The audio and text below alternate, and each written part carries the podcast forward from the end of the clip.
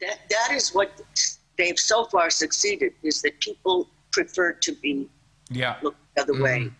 And they don't realize that their entire life is you know they think as if they've got people convinced that by keeping quote it, it's physical distance we're talking about uh, and masking that they're doing the civic thing they're Yeah. being good citizens Vera Sharav, I hope I'm pronouncing your name correctly, your la- your last name correctly. Are you uh, are you can you hear us?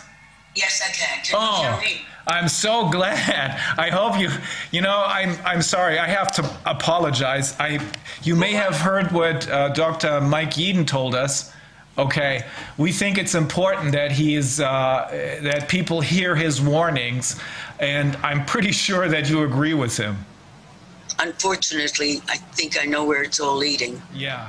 Can you, for, I have a, yeah, I'd, I'd like to sort of set the, you know, Yeah. because my perspective is different from others. Yeah. I'm not a scientist, but, mm-hmm.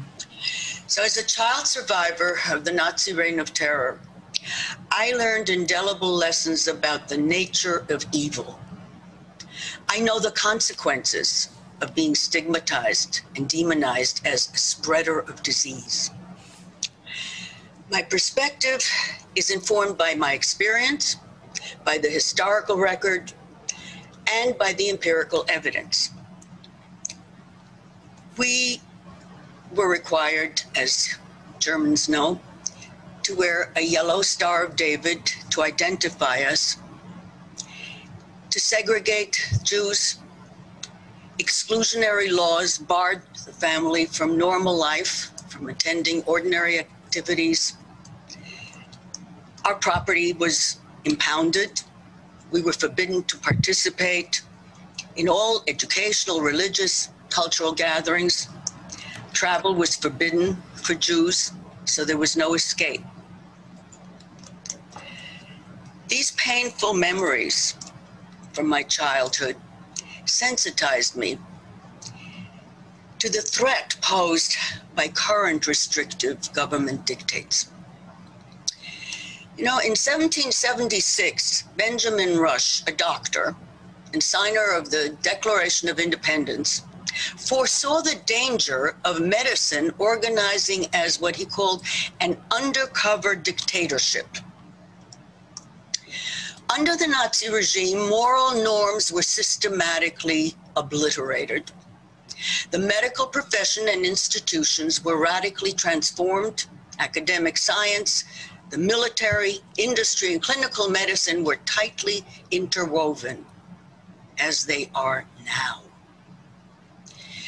The Nazi system destroyed a social conscience in the name of public health. Violations against individuals and classes of human beings were institutionalized. Eugenics driven public health policies replaced the physician's focus on the good of the individual. German medical profession and institutions were perverted. Coercive public health policies violated individual civil and human rights. Criminal methods were used to enforce the policies. Nazi propaganda used fear of infectious epidemics to demonize Jews as spreaders of disease, as a menace to public health. This is a hallmark of anti Semitism. Blame the Jewish people for existential threats. In the Middle Ages, Jews were blamed for the bubonic plague and the Black Plague. Fear and propaganda were the psychological weapons the Nazis used to impose a genocidal regime. And today, some are beginning to understand why the German people didn't rise up. Fear kept them from doing the right thing. Medical mandates today are a major step backward toward a fascist dictatorship and genocide. Government dictates medical interventions These undermine our dignity as well as our freedom. First, it was vaccination mandates for children. Now it's for adults. The stark lesson, excuse me, of the Holocaust is that whenever doctors join forces with government and deviate from their personal, professional, clinical commitment to do no harm to the individual, medicine can then be perverted from a healing humanitarian profession to a murderous apparatus. You know, the reason that the Greeks made the students of medical schools, before they were allowed into medical school, to swear the Hippocratic Oath was because they knew that in medicine you, you gain knowledge about how you can actually kill, and they had to promise that they would do no harm. Otherwise, they weren't allowed in medical school. I think they were ahead of us in understanding human nature. Absolutely. Yeah.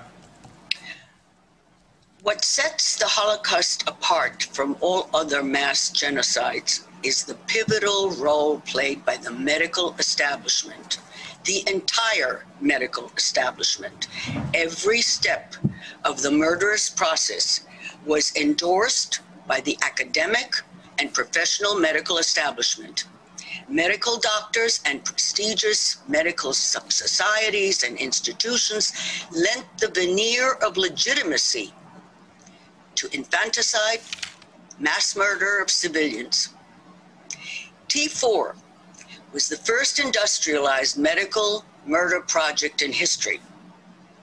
The first victims were disabled German infants and children under three. They were identified by midwives who reported their existence to the state.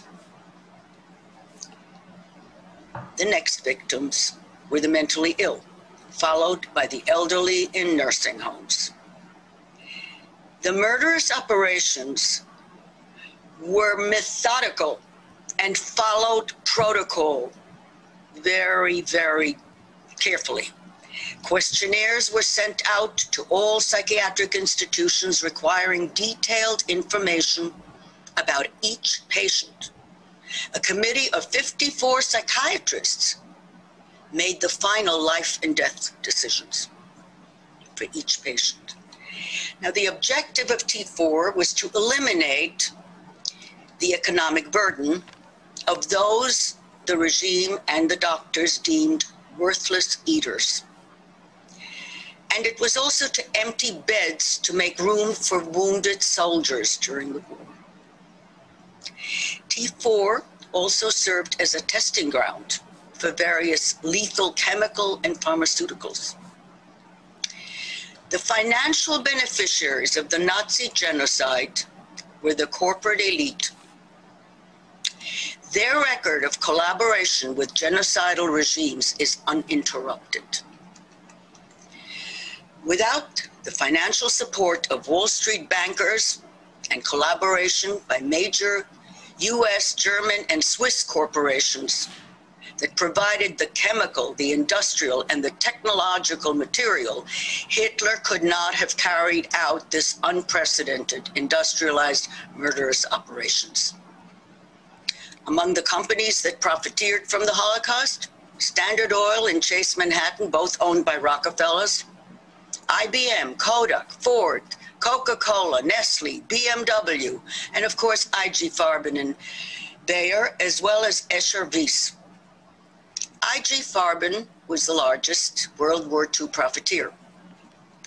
Using Auschwitz patients as slave laborers, doctors actually sent those whom they deemed able to be uh, slave laborers to the uh, IG Farben factories and mines.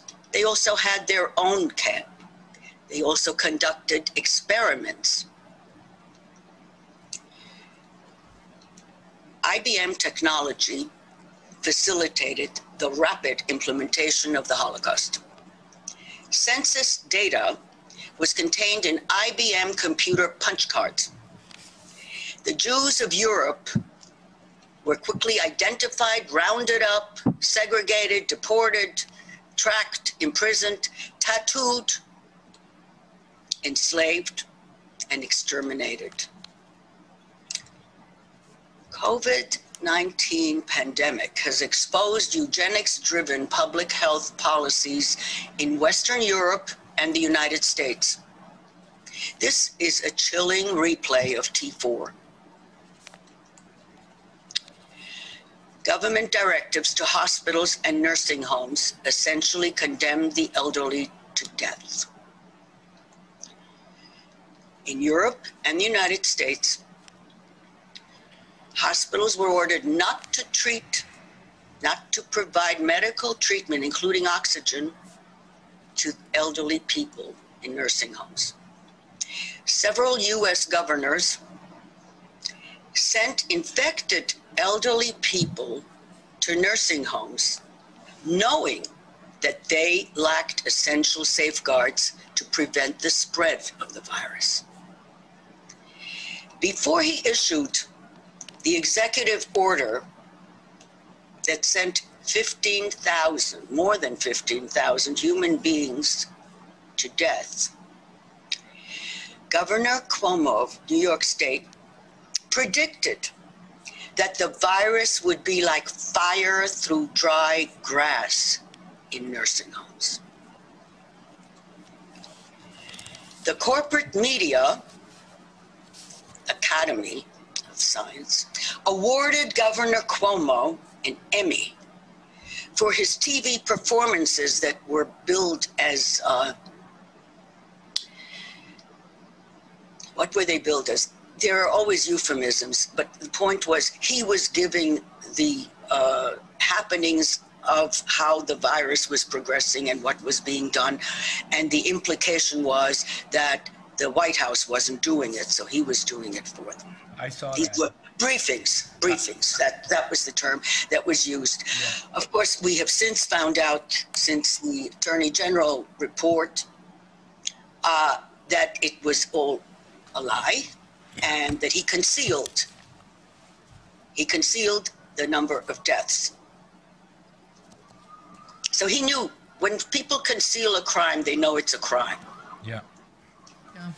We all know this, Vera, but it's uh, still it's shocking to hear this over again and to see it in context, to see what's going on right now. It's simply shocking. And Viviane pointed out that her, was war das, dein Groß? Mein Großonkel, also Great Uncle. Yeah, her great uncle uh, was a priest, and he tried and preached, um, wanted to protect the people from this T4 program. Uh, eventually, he was he too was uh, put into a concentration camp, and and he died there. So she is.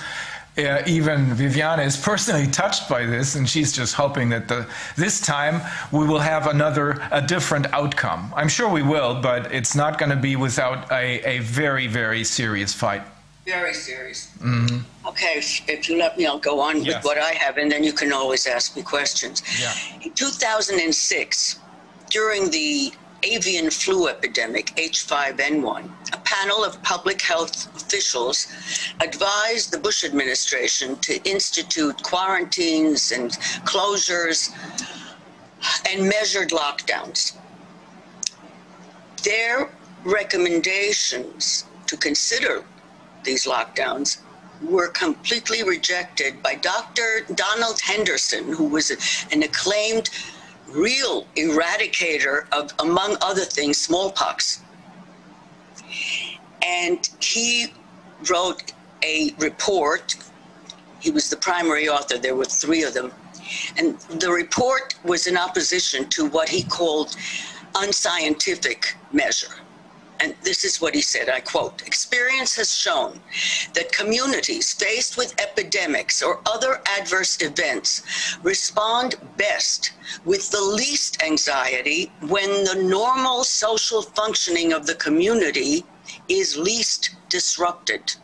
Strong political and public health leadership to provide reassurance and to ensure that needed medical care services are provided are critical elements. If either is seen to be less than optimal, a manageable epidemic could move toward catastrophe. Today, debate is forbidden. A doctor is not allowed to say that. The virus is being exploited to maintain a state of fear. Lockdowns have, in this time around, proved to be very effective tool for social control, but they failed to change the course of the virus.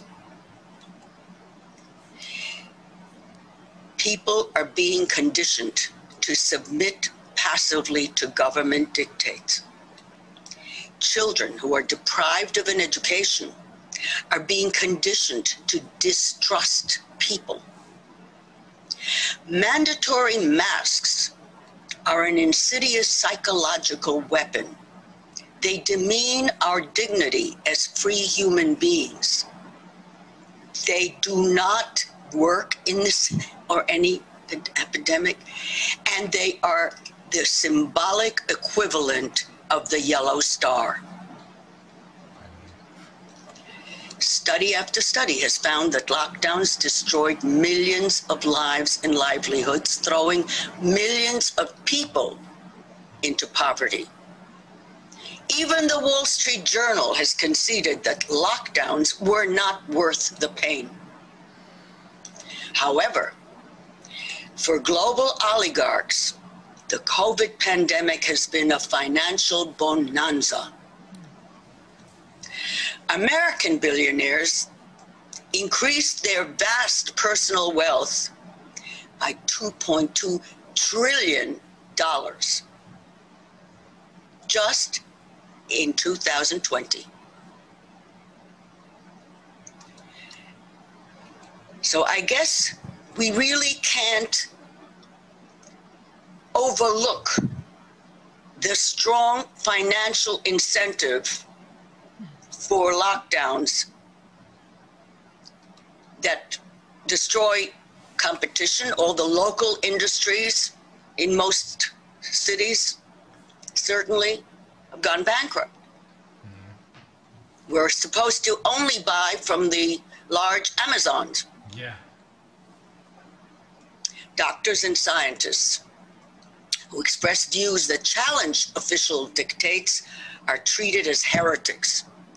They are threatened with l- loss of livelihood, and I'm sure you know some of them. Oh, yeah. Anyone who questions the safety of vaccines that have been rushed through Operation Warp Speed is muzzled and vilified by the media. Now, these COVID 19 vaccine contracts under Operation Warp Speed are totally confidential. They've even used a middle contractor who does things for the military so that those contracts can't be acquired under FOIA, Freedom of Information Act. Mm. They're not in government custody. Why? Why the secretiveness? Why has the CEO of Pfizer really tried to blackmail Argentina in Brazil? Others can examine what the financial uh, reasoning for wanting such absolute control and assurance that they could they could not be sued. I mean, going to the extent of of requiring them to give their military bases, their banks, and to put to get insurance in in other countries. I mean, all this collateral. Why? What does he know is in the data that we don't know? If there's nothing to hide, why are they so anxious? No matter that governments have given them immunity, they already have immunity. It's not enough.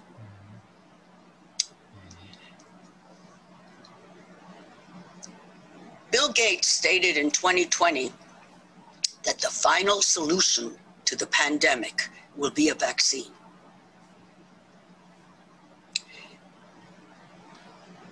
You can decide what that means. Of course, he's referring to, he, and he knows he's old enough.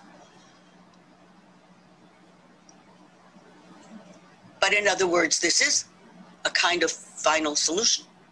Yeah. To ensure compliance with COVID vaccines, governments have instituted unprecedented aggressive measures. This is primarily to ensure a vigorous cash flow. They're already talking about the vaccines being required every year. Yeah. That's again, the Pfizer CEO, why not? They haven't yet even cashed in. I mean, the, the vaccination only began in the middle of December. What will their profits look like at the end of 2021? Why do you think? Why do you think this is happening? Why are they pushing for this? What is the ultimate goal? What are they after? Read The Great Reset. Yeah. Okay. Klaus Schwab. That Yeah. is a must. Now, it's laid out. Yeah. It's laid out, and it's essentially it's to finish the job. Only now it's global. Yeah. It's to go beyond Hitler. This is global. Yeah. It's about population reduction. That's always been the oligarchs' goal since since John D. Rockefeller. Mm-hmm. And power, control. The technology today is far superior to IBM's punch cards. Yeah. What they are doing with this virus is to institute absolutely unprecedented, oppressive, and repressive um, elements that imprison us in our homes. They will. We're being tracked, surveyed. You know that green passports are now being uh, instituted to have a an apartheid two-class society. One class privileged, the other reviled and discriminated against. Sound familiar? Absolutely. Will ghettos, detention camps follow? Yeah. And how will people be killed? The Nazis used tattoos to identify and track Jews well, so that they don't escape, right?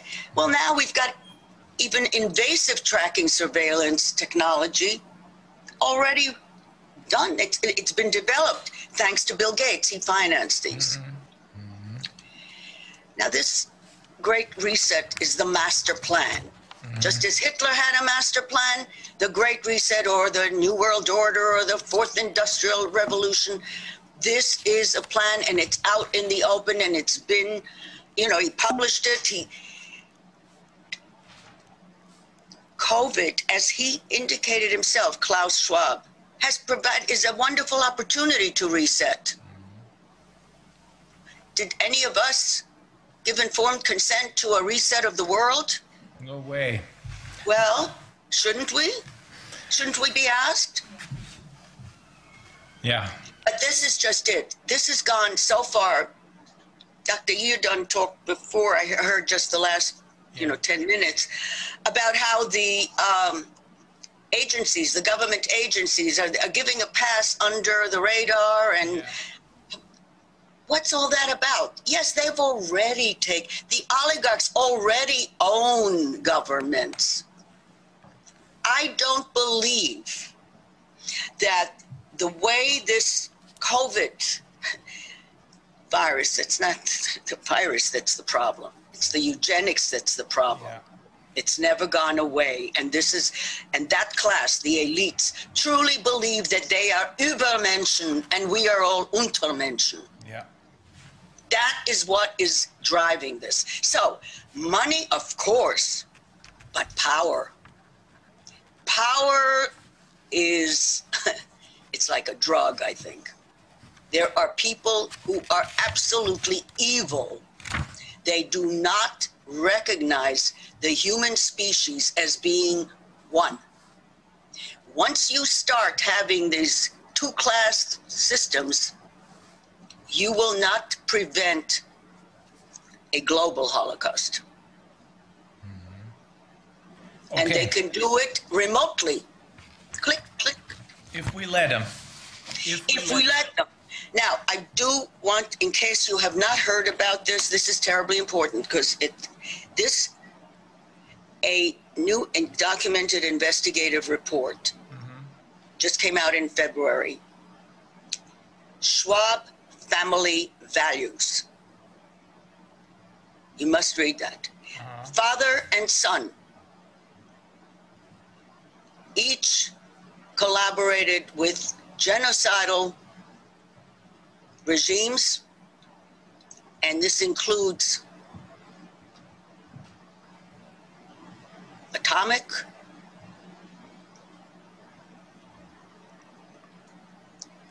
includes the Nazis one generation, a continuum by the son, including dealing with the South African apartheid regime.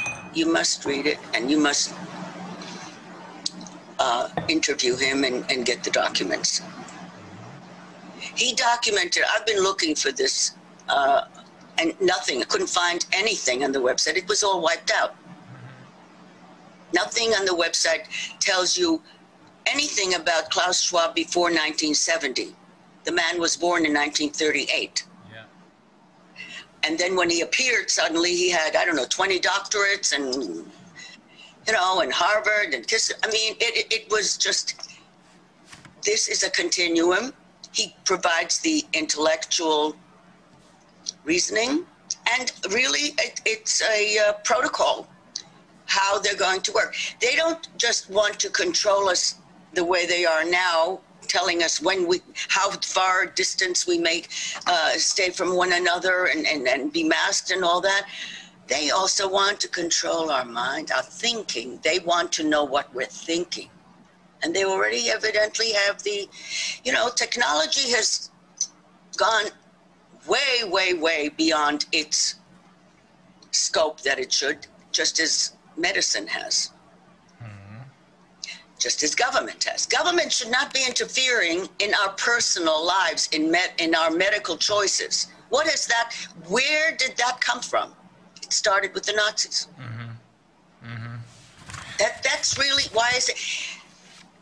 My hope, while I'm still, I never thought that I would be alive to be again afraid of the same elements. I'm afraid from the same people. Yeah. I think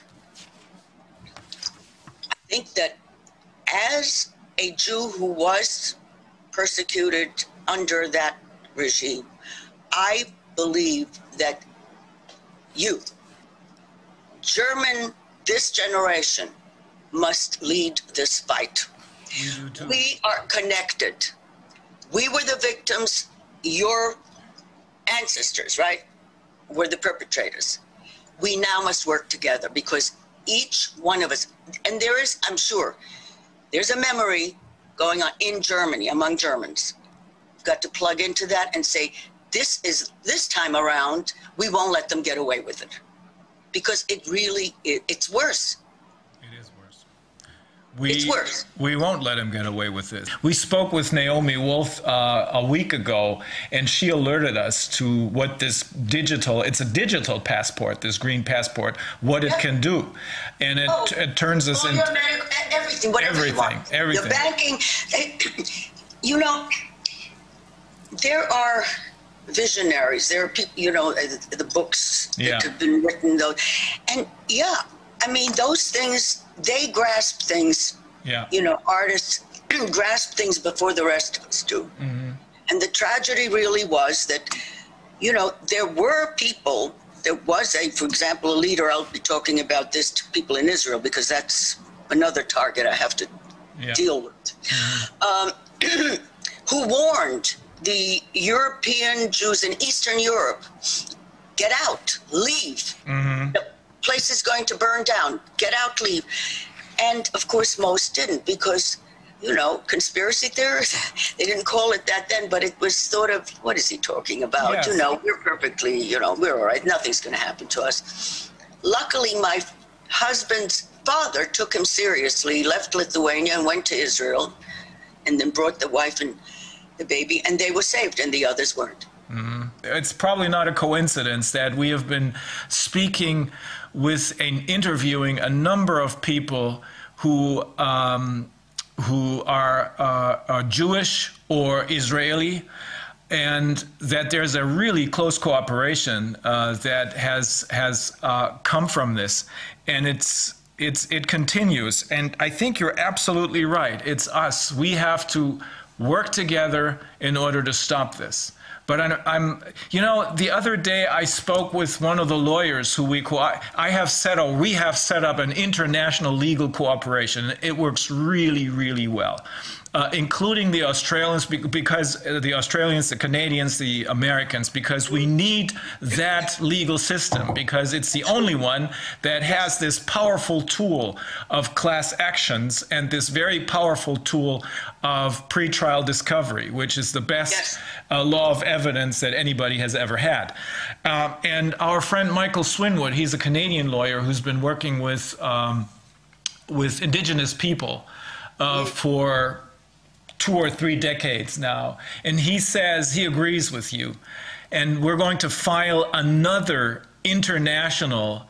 Um, class action this time for children only Okay. um, and he says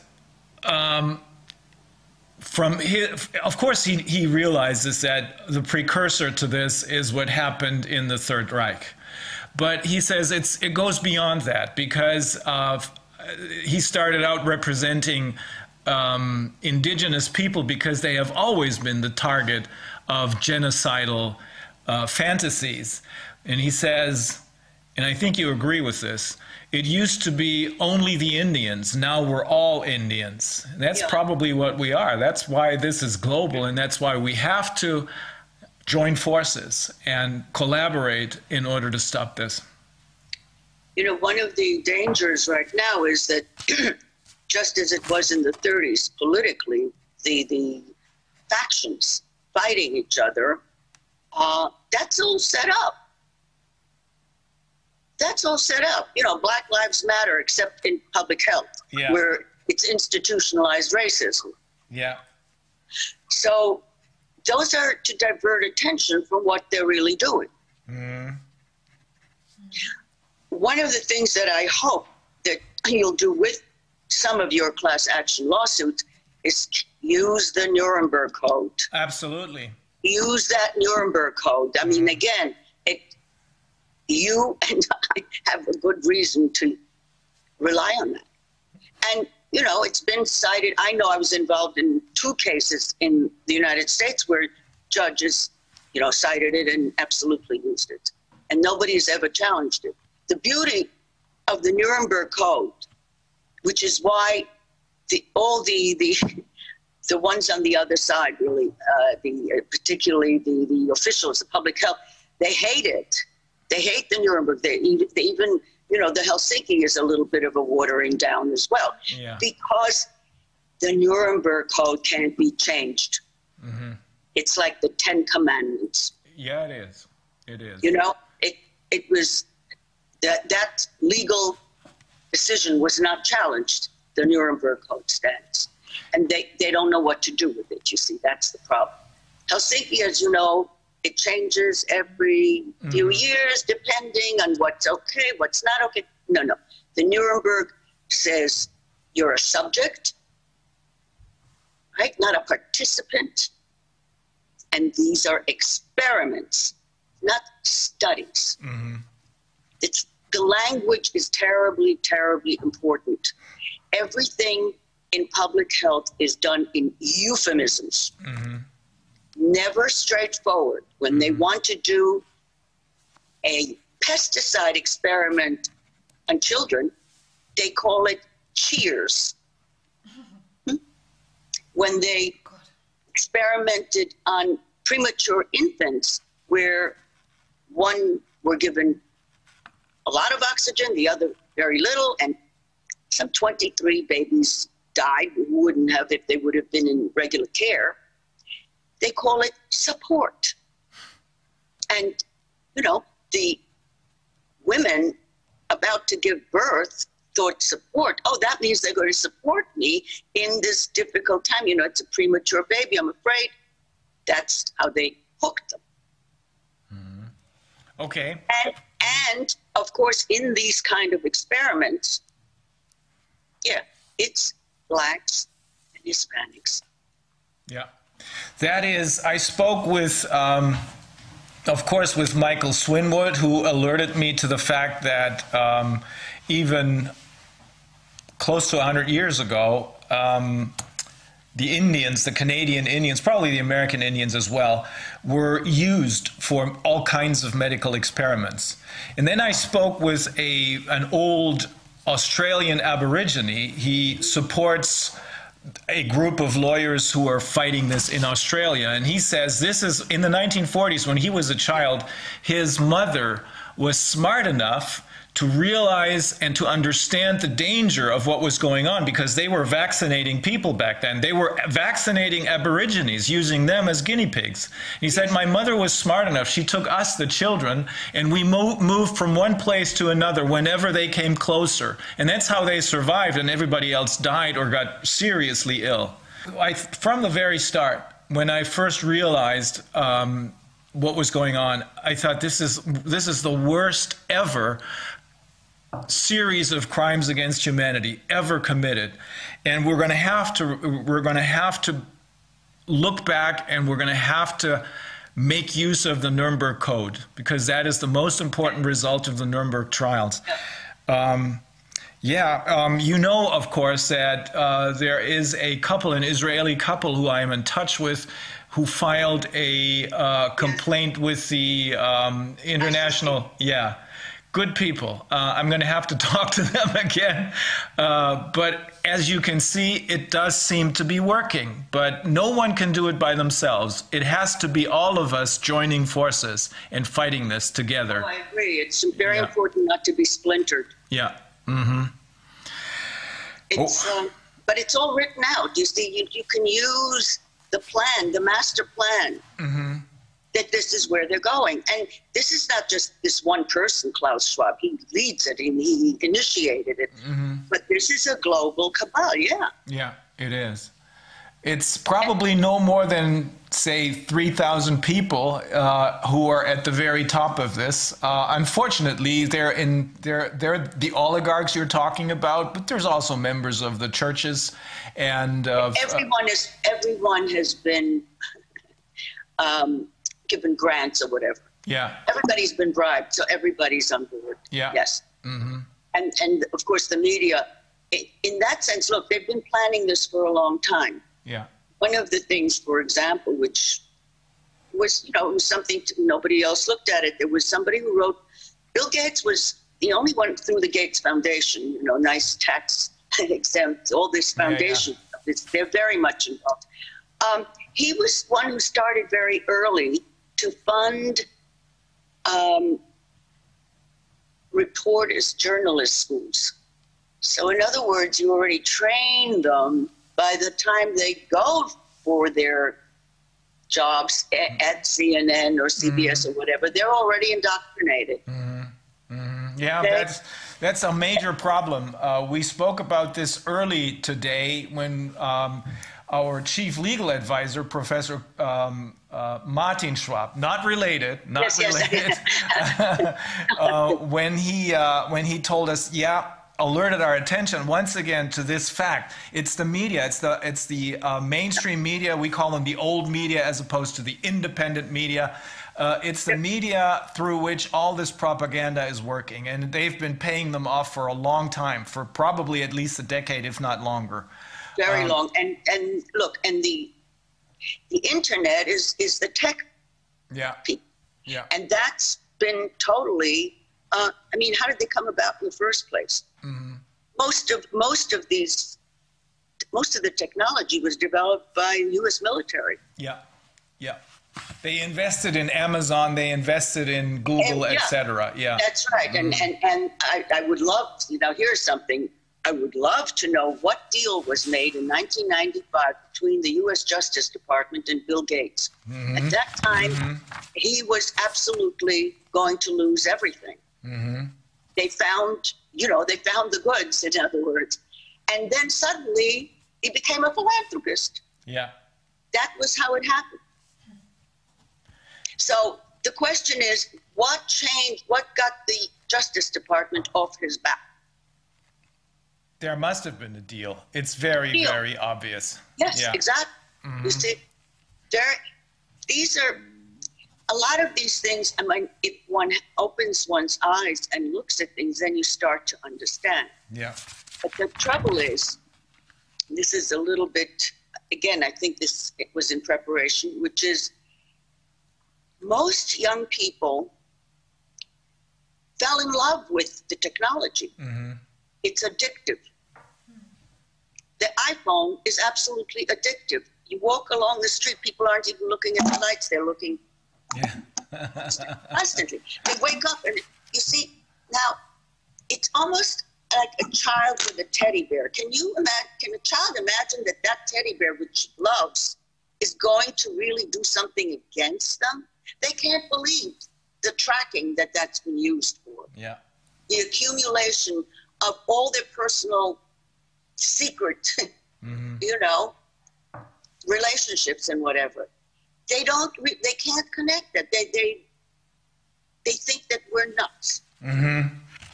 Yeah, that's a really interesting question. There must have been a deal, quite obviously. Can I just quote one thing from Yes. Klaus Schwab so we know that, you know, this is his own words. The pandemic represents a rare, narrow window of opportunity to reflect, reimagine, and reset our world. Nothing will ever return to the broken sense of normalcy that prevented that prevailed sorry prior to the crisis because the coronavirus problems marks a fundamental inflection point in our global trajectory what the fourth industrial revolution will lead to is a fusion of our physical digital and biological identity this is transhumanism in other Yeah. words but they're serious I know when I first heard even the, about the concept of transhumanism, I said, "Oh, that's ridiculous." Yeah, yeah, yeah. No, that was some years ago, and now there it is. Yeah. This is what they're planning, Yeah. and they've got a lot of the technology to do it. I know. Uh, we see this danger. I do think these people are stark raving mad. Uh, Oh, I, yeah, but that, but they, look, so did everyone outside think Hitler was Yes, stark raving mad. absolutely. Mm. It's exactly the same thing. Ja, it we do. We are taking this seriously. Absolutely. Also sie weiß, sie hat ein Zitat von Klaus Schwab eben gebracht, der, äh, der in seinem Great Reset ist das, glaube ich, vorhanden, äh, davon spricht, dass nichts mehr zurückkehren wird zur Normalität, sondern dass Covid der äh, äh, Punkt ist, an dem das Ganze, was bis dahin aus seiner Sicht nicht äh, richtig gelaufen ist, in die richtige Richtung geleitet wird. Ähm, und äh, dass äh, dies die Gelegenheit ist, all das, was schiefgelaufen ist, zu korrigieren mit der vierten industriellen Revolution. Und äh, dann würde es eine Verbindung von, was war das, äh, Mensch, äh, Maschine und sonst was geben. Das ist dann dieser vollkommen irre Transhumanismus von vollkommen wahnsinnigen Leuten. Aber Vera Sharaf sagt völlig zu Recht, äh, auch Hitler hat man für verrückt gehalten in der äh, äußeren, in der Welt, die nicht äh, hier in Deutschland sich abspielte, also in weiten Teilen jedenfalls. Er hat es trotzdem ernst gemeint und er hat es gemacht. Und deswegen denke ich, so irre das alles klingt, wir müssen das ernst nehmen und äh, müssen, äh, wie wir es jetzt mehrfach gesagt haben, zusammenarbeiten, ähm, damit das Ganze gestoppt wird, bevor es noch schlimmer wird. Okay, Vera, this is uh, it's. Uh, I'm I'm not going to be able to sleep tonight, but um, it's important to know these things. It's important. This has always been my firm conviction. We have to know what's going on. If we don't know what's going on, we're not going to make the right choices. That's why I'm extremely grateful for you being here. We will we will stay in touch and uh, and we will stop this. That's, that, that is what they've so far succeeded is that people prefer to be Yeah. looked the other way. And they don't realize that their entire life is, you know, they think as if they've got people convinced that by keeping, quote, it, it's physical distance we're talking about, uh, and masking that they're doing the civic thing. They're being good citizens. Yeah. Vera, thank you very, very much. We will be in touch. Hopefully, we're going to be moving in the right direction from here on. And we will be able to talk to you again under maybe a lot better circumstances. But up I until then, we'll, we'll, we'll just keep hope so. cooperating. Yeah. Okay, Yeah. you get your champagne, I'll get mine. Okay, great. Excellent. Well, thank you very, very much. This was shocking, but very helpful. Thank you very much. bye bye. Bye bye.